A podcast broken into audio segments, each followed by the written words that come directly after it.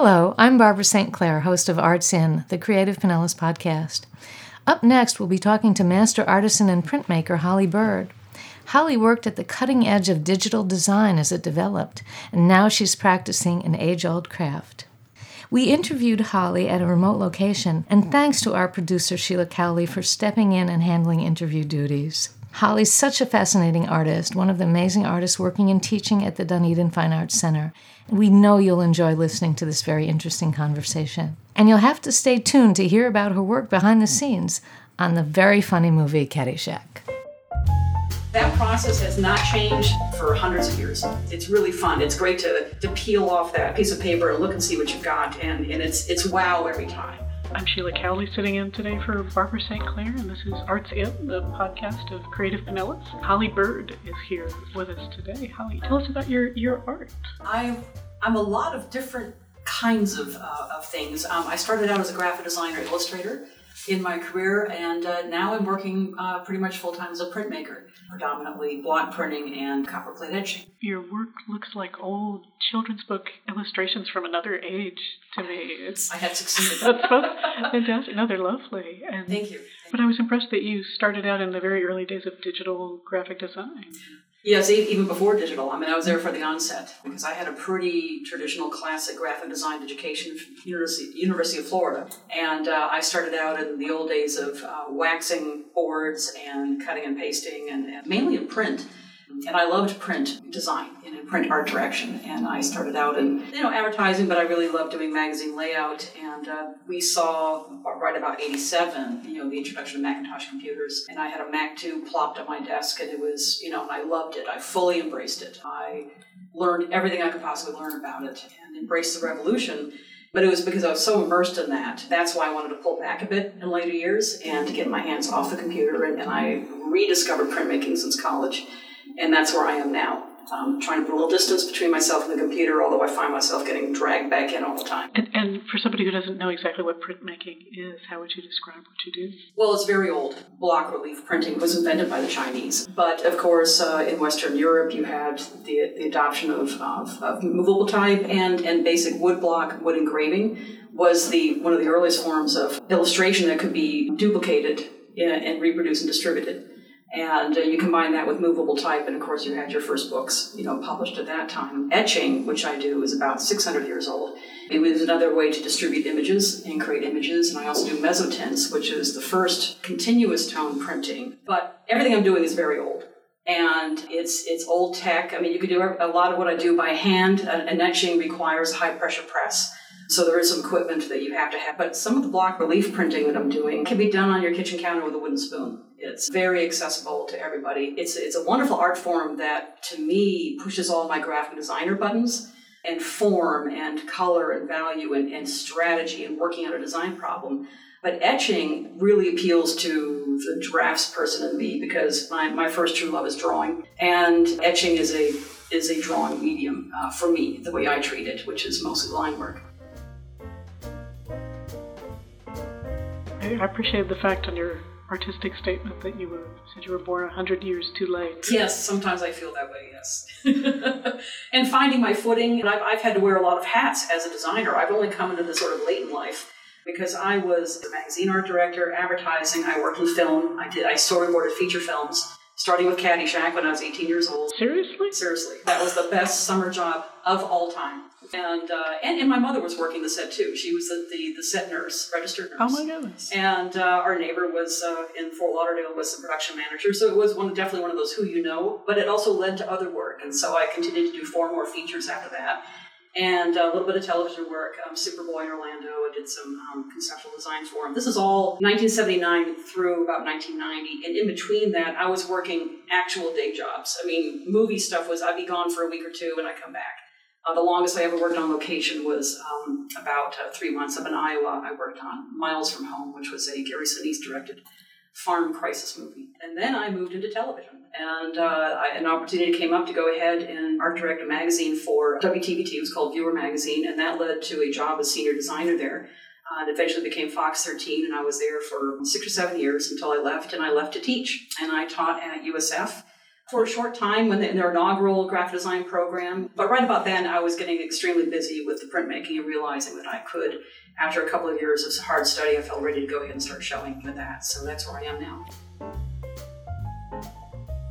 What we call the Arts and Crafts Revival has centered around maybe about 40 years ago. There was a major exhibition of arts and crafts, furniture, art, it started a you know a, a, revival, a renaissance, and interest in the architecture. A lot of people who own these bungalows and homes want to fill it not just with antiques, but with new craft work and, and art and paintings and prints and furniture and ceramics. And so there's a whole new generation of crafts firms and artists like myself who are working in the style. And it, it's a pushback against the Industrial Revolution. It's it's the idea of the, the mass machine made low quality work that was coming out through the Victorian period. And they wanted to get back to having honorable work, craftspeople working with their hands which was deemed healthier. And, and all of this was coming out of the same time period that all of, I mean, it was women's suffrage, it was reform in labor practices, uh, in, in, in architecture. Um, case in point, Frank Lloyd Wright built the Larkin office and, and factory building in, in city of Buffalo, which has since been torn down.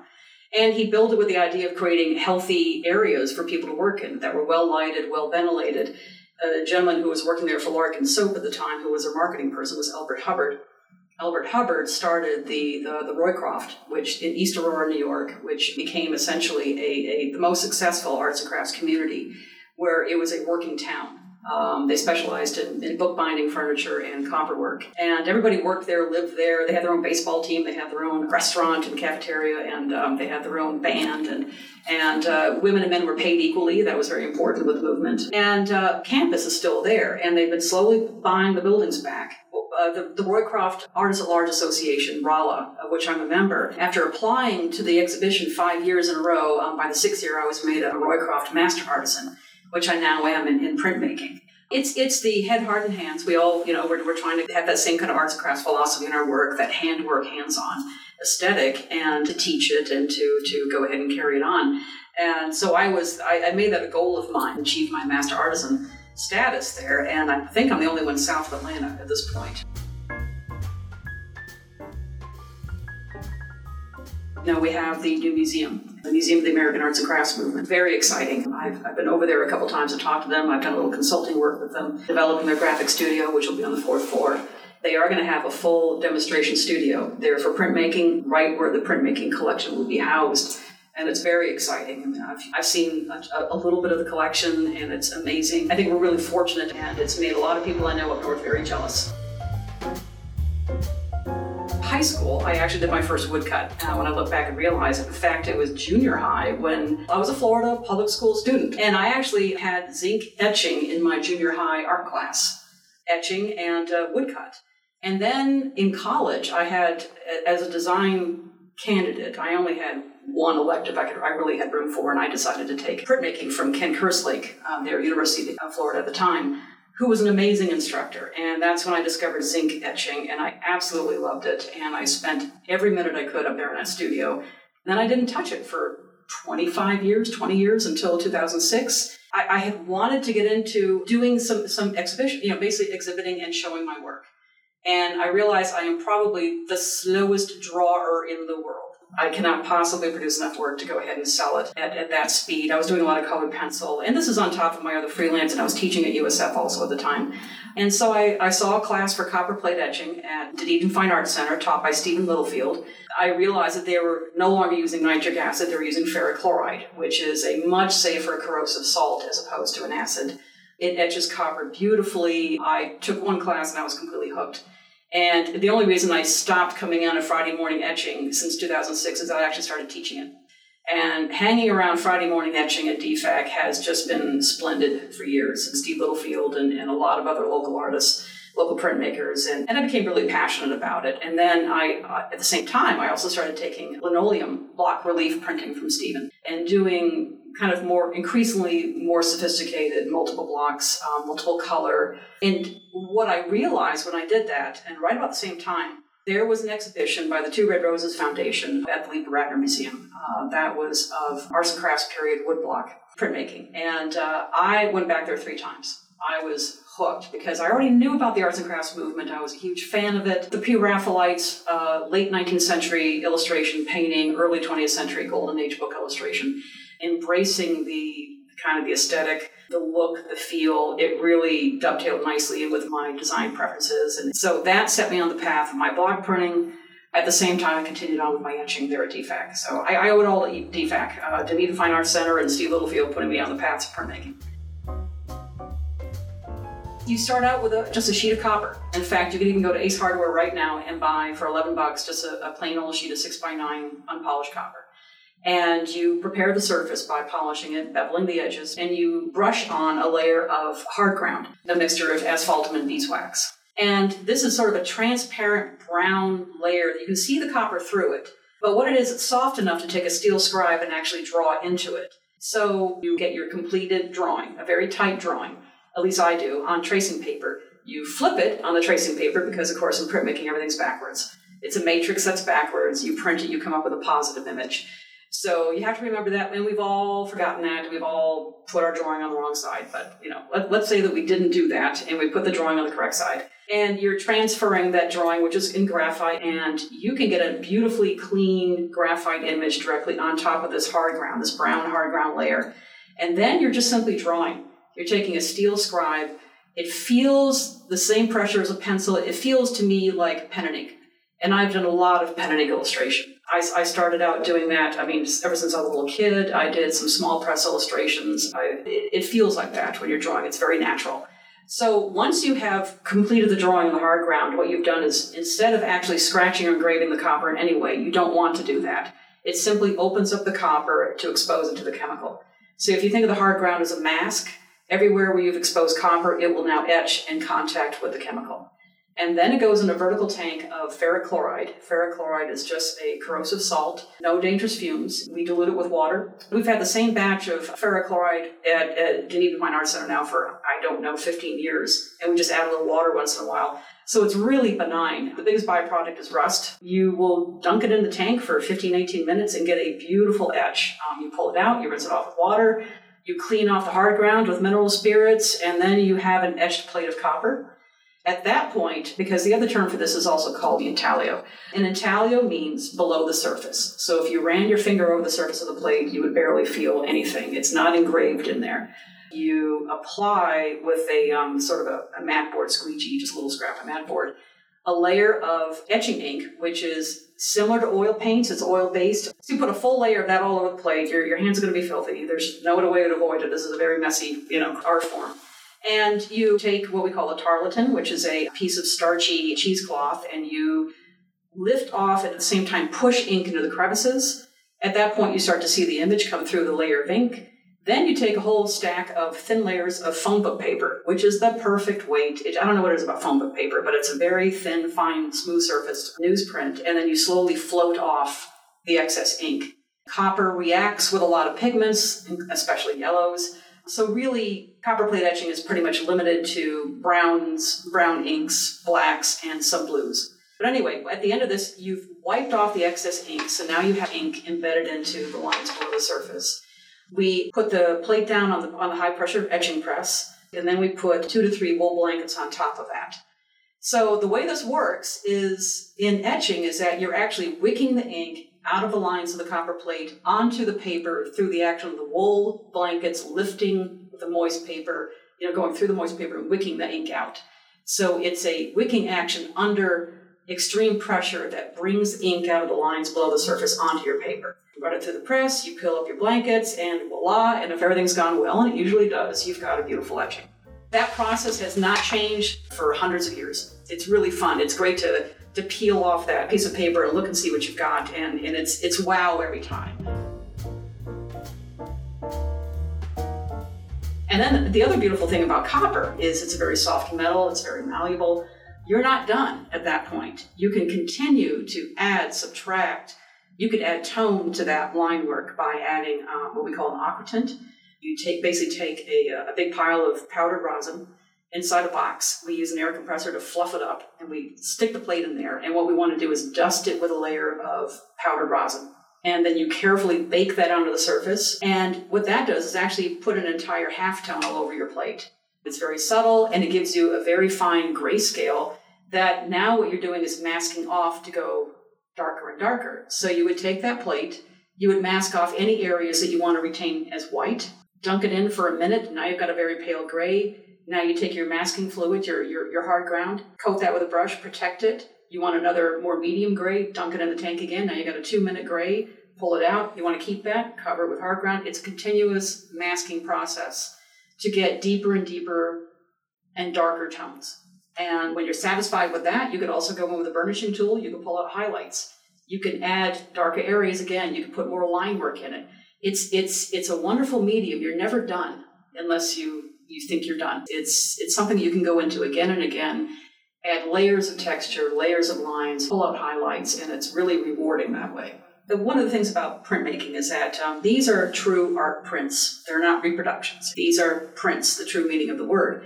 And because we use a matrix, in the case of copper plate etching, your copper plate is your matrix. In the case of linoleum block, your linoleum is your matrix. These things wear out over time. Copper plates are good for about 100 really good prints. And at that point, the copper is going to soften and wear out, and the lines will fill in. And so you could either cancel the plate by traditionally draw a big X through it, but you know, copper is valuable. We all hate to see our babies disappear.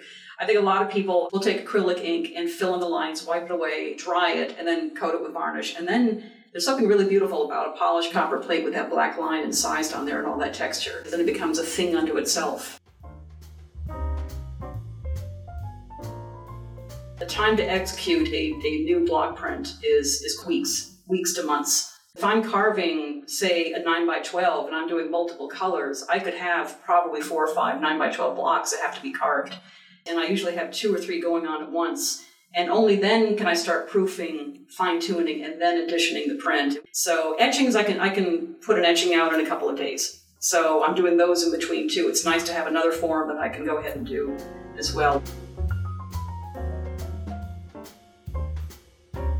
We just added new studios to the main Fine Arts Center on the second floor. And our printmaking studio, people who want to etch, this is a public access, very large etching press. It was actually built by Stephen Littlefield and another friend of his. So to have access to this and not be, say, an MFA student or, or a BFA student at USF is, is highly unusual.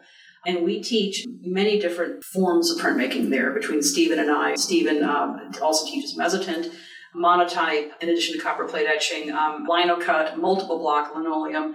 I'm going to be teaching woodcut, introduction to multiple block woodcut. There's a lot of carving involved, there's a lot of craft there, there's a lot of design, but anybody can go in there and create a shape, print it, do some line work, add color. Um, it's really an accessible medium. Copper plate etching, we do require that you have a little bit of drawing ability to go ahead and make your mark, so you're not going over that hurdle from day one. But, but block printing is wide open we would hope that you have some art experience to go ahead and make an image, and we'll show you how to translate that image to the block. So we have a full range of printmaking, um, day and night classes, a really great jewelry department, fantastic. We've really expanded painting. Of course, we have a terrific ceramic section there, digital arts. When they increased the, the, the, number of studios, they also added a great deal more exhibition space there. So we have any number of great exhibits going in all the time. And we have a great children's schedule. Summer art camps are fantastic at Dunedin. It's loads of fun. It's, it's hugely popular.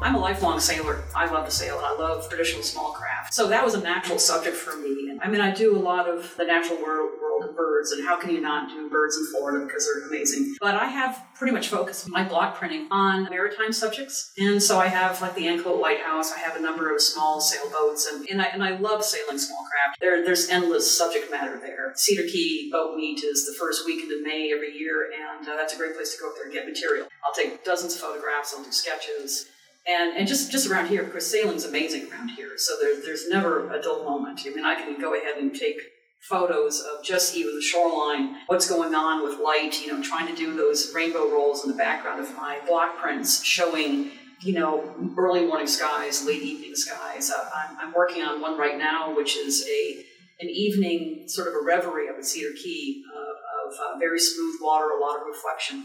Florida's coastline, sailing, water, subjects are a great subject. And it gives me something a little bit different because a lot of the subject matter in, in arts and crafts, modern arts and crafts, is traditionally landscape, floral, and, and so I have something that's um, a little bit different.